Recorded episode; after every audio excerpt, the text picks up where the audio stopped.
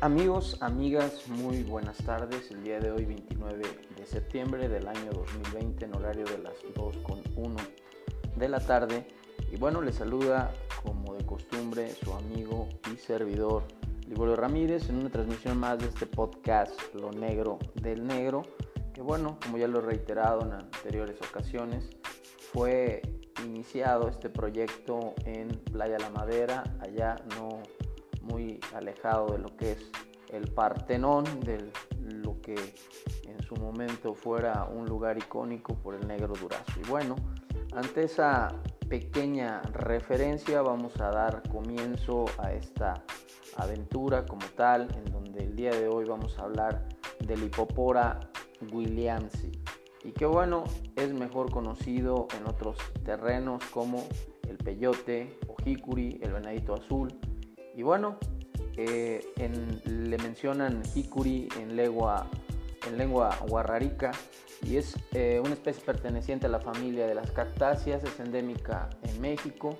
y bueno, pues al final de cuentas se encuentra en regiones desérticas de los estados de Nayarit, Chihuahua, Durango, Coahuila, Tamaulipas, Nuevo León, San Luis Potosí y ocasionalmente en algunas áreas de Querétaro y Zacatecas. Y bueno, ¿por qué decidimos tocar este tema? Ya lo habíamos tocado hace dos años con el buen amigo Coat en el municipio de Atlisco y nos volvió nuevamente a dar eh, esa situación de querer nuevamente tocar este tema de, bueno, pues al final de cuentas creo que es interesante esta parte porque lo que más me llama la atención a mí de este tema es finalmente algo interesante que tiene esta planta, esta cactácea, en donde tiene ciertos eh, alcaloides psicoactivos, entre ellos la, la mescalina, principal sustancia que es la responsable de los efectos psicodélicos. Y posee, como lo han mencionado eh, en algunas otras entrevistas que he realizado, eh, por tradición es un tanto medicinal como ritual entre los indígenas americanos eh, y actualmente está extendida mundialmente como enteógeno y complemento de diversas prácticas, entre lo que se encuentra hoy la parte de la meditación y la psicoterapia psicodélica. Y bueno, en ese sentido me llama mucho la atención porque es una de las drogas más potentes como tal, eh, por los efectos psíquicos que tiene, los efectos eh, desagradables restringen mucho el consumo, pero si se da de manera categórica, se da de manera encausada, con un guía como tal, esta experiencia puede durar alrededor de 12 horas. Estamos hablando de que se tiene que hacer o realizar bajo supervisión de alguien que conozca de estos métodos. Y bueno, pues ahí en México el gobierno mexicano otorga un permiso a los nativos huicholes, que son los últimos guardianes del venadito azul, del peyote, de jicuri.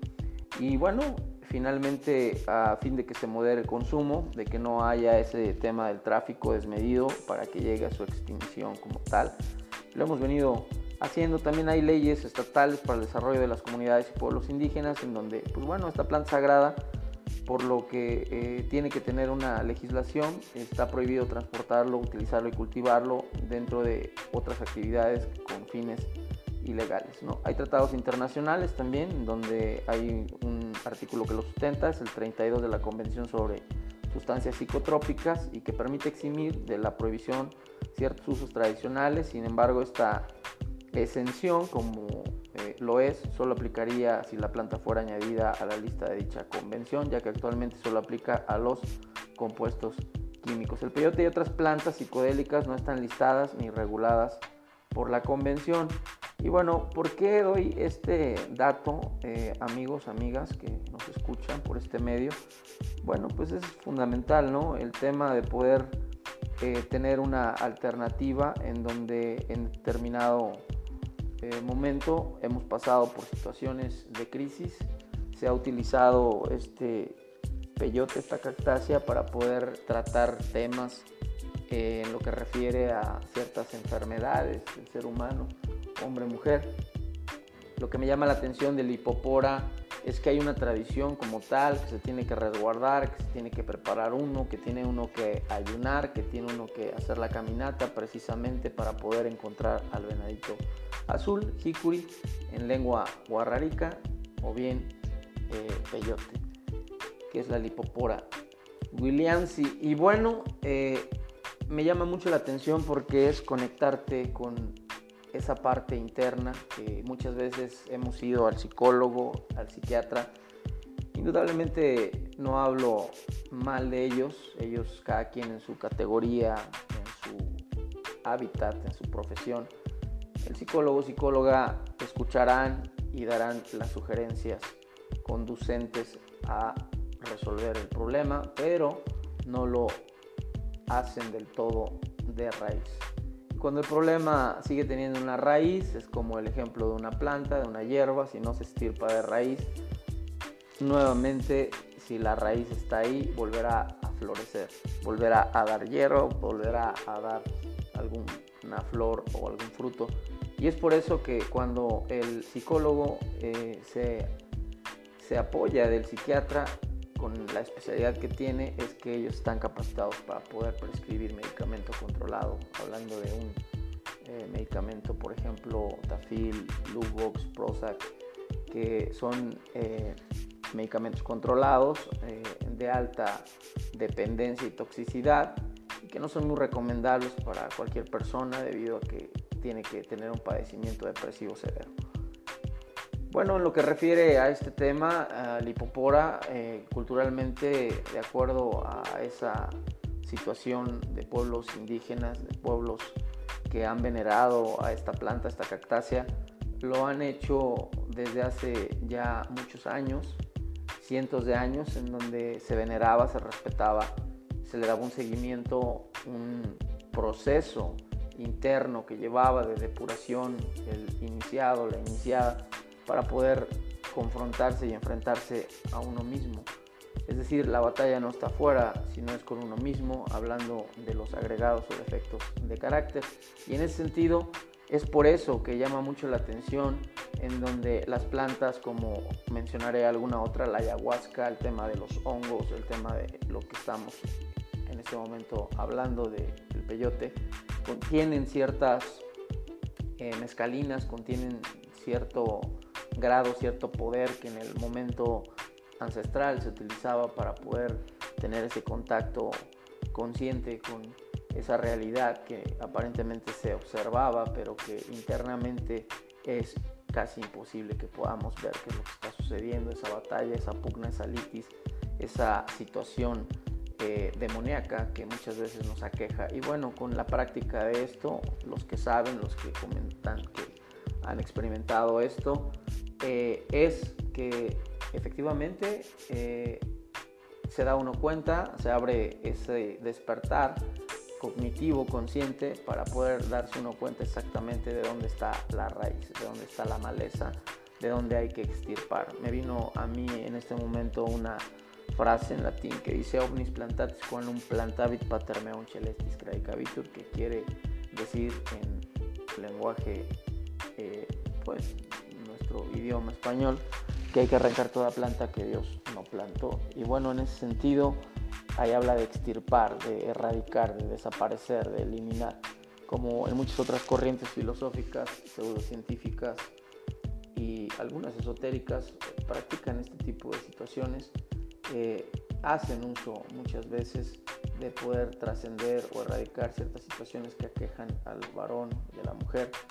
y han hecho este uso de manera eh,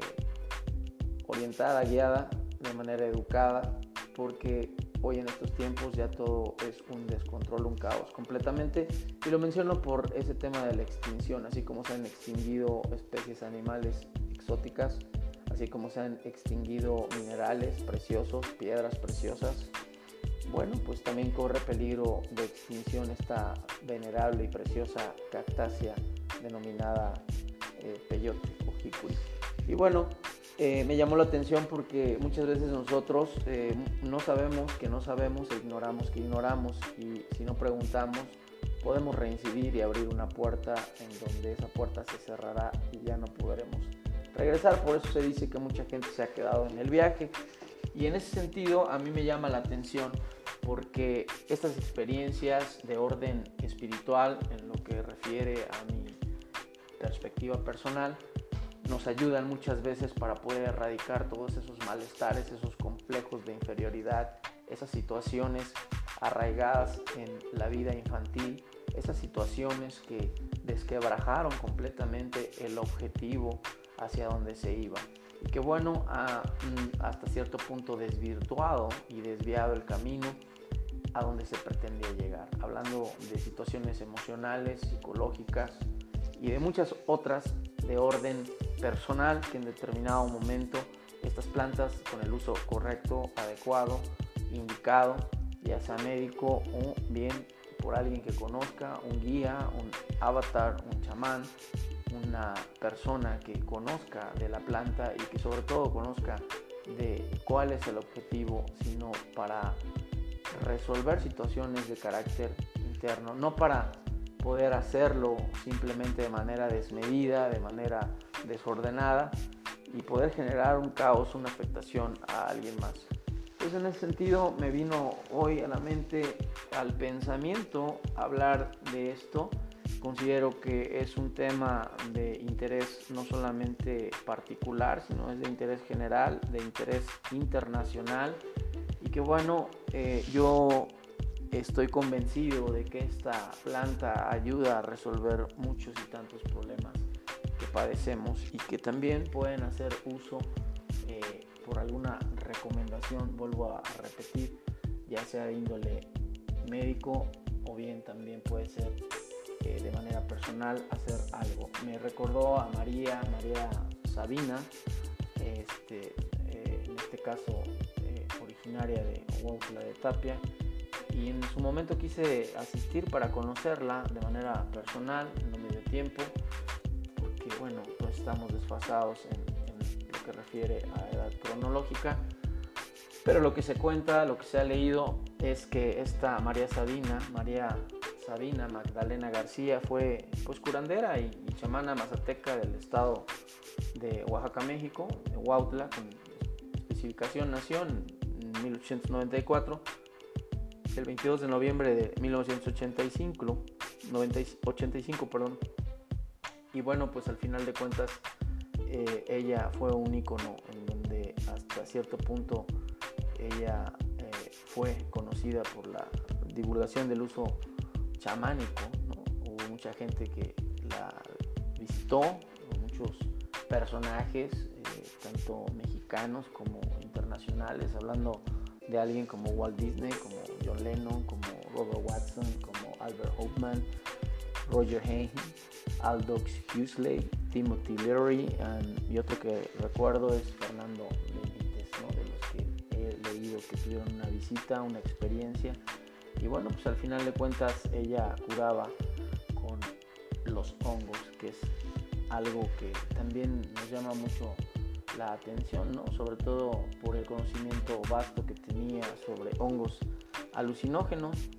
Y bueno, pues al final de cuentas ella conoció y aprendió medicina tradicional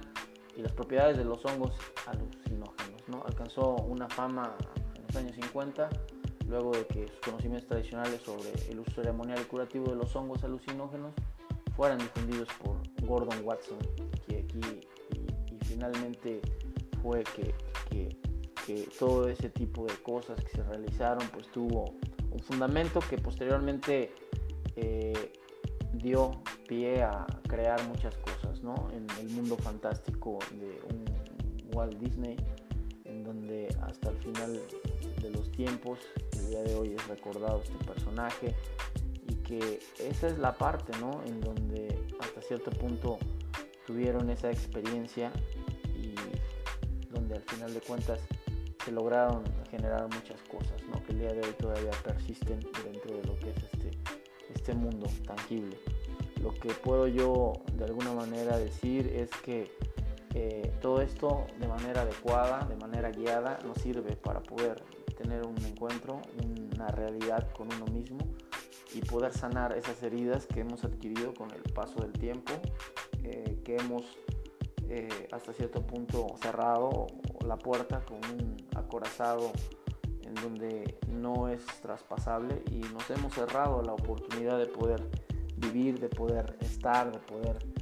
eh, vivir en plenitud. eh, a mí me gustaría que hiciéramos un acto de reflexión con este tema, hablando de, la María, nuestra María Sabina, de Lipopora, de la cactácea, para poder eh, reflexionar sobre que si alguien quisiera tener la experiencia es muy personal, pero que lo haga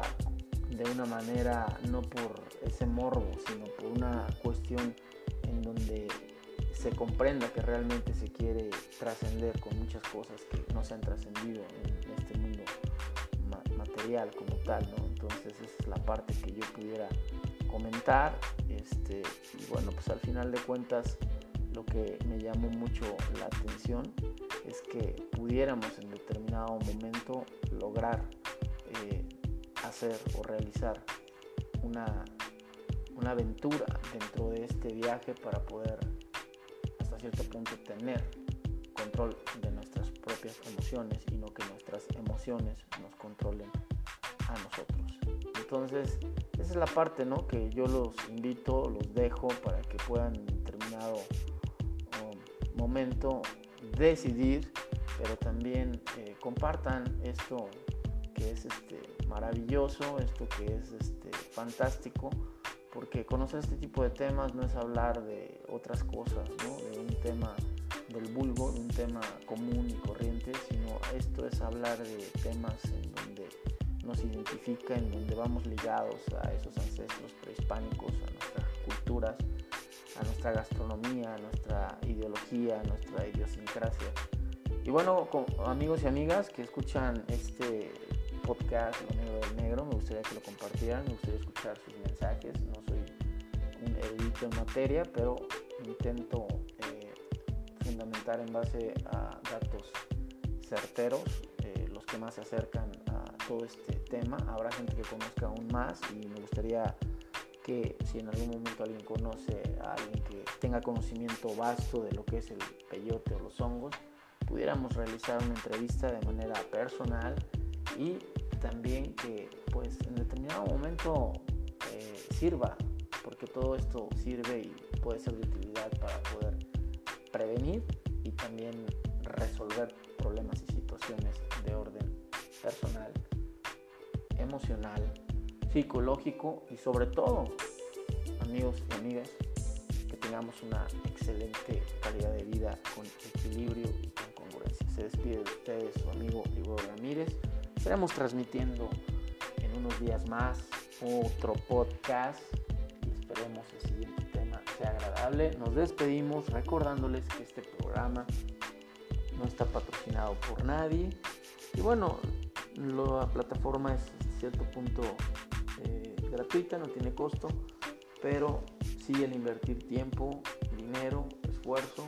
salir, venir, el documentarse cuando se realice una entrevista como se realizó con la doctora eh, Ibeto Sorno, hay que desplazarse, hay que asistir, hay que acudir, hay que hacer muchas cosas. Voy a concluir y voy a cerrar con este número de cuenta que es el personal y lo menciono 4152 3134 9689 3772 es Vancomer vuelvo a reiterar 4152 31 34 96 89 37 72. Una aportación voluntaria, simbólica, mínimo 50 pesos, considero que es lo más rentable y ya de ahí parte a lo que su bolsillo se ajuste, es bienvenido y podemos darle continuidad a esto. Gracias.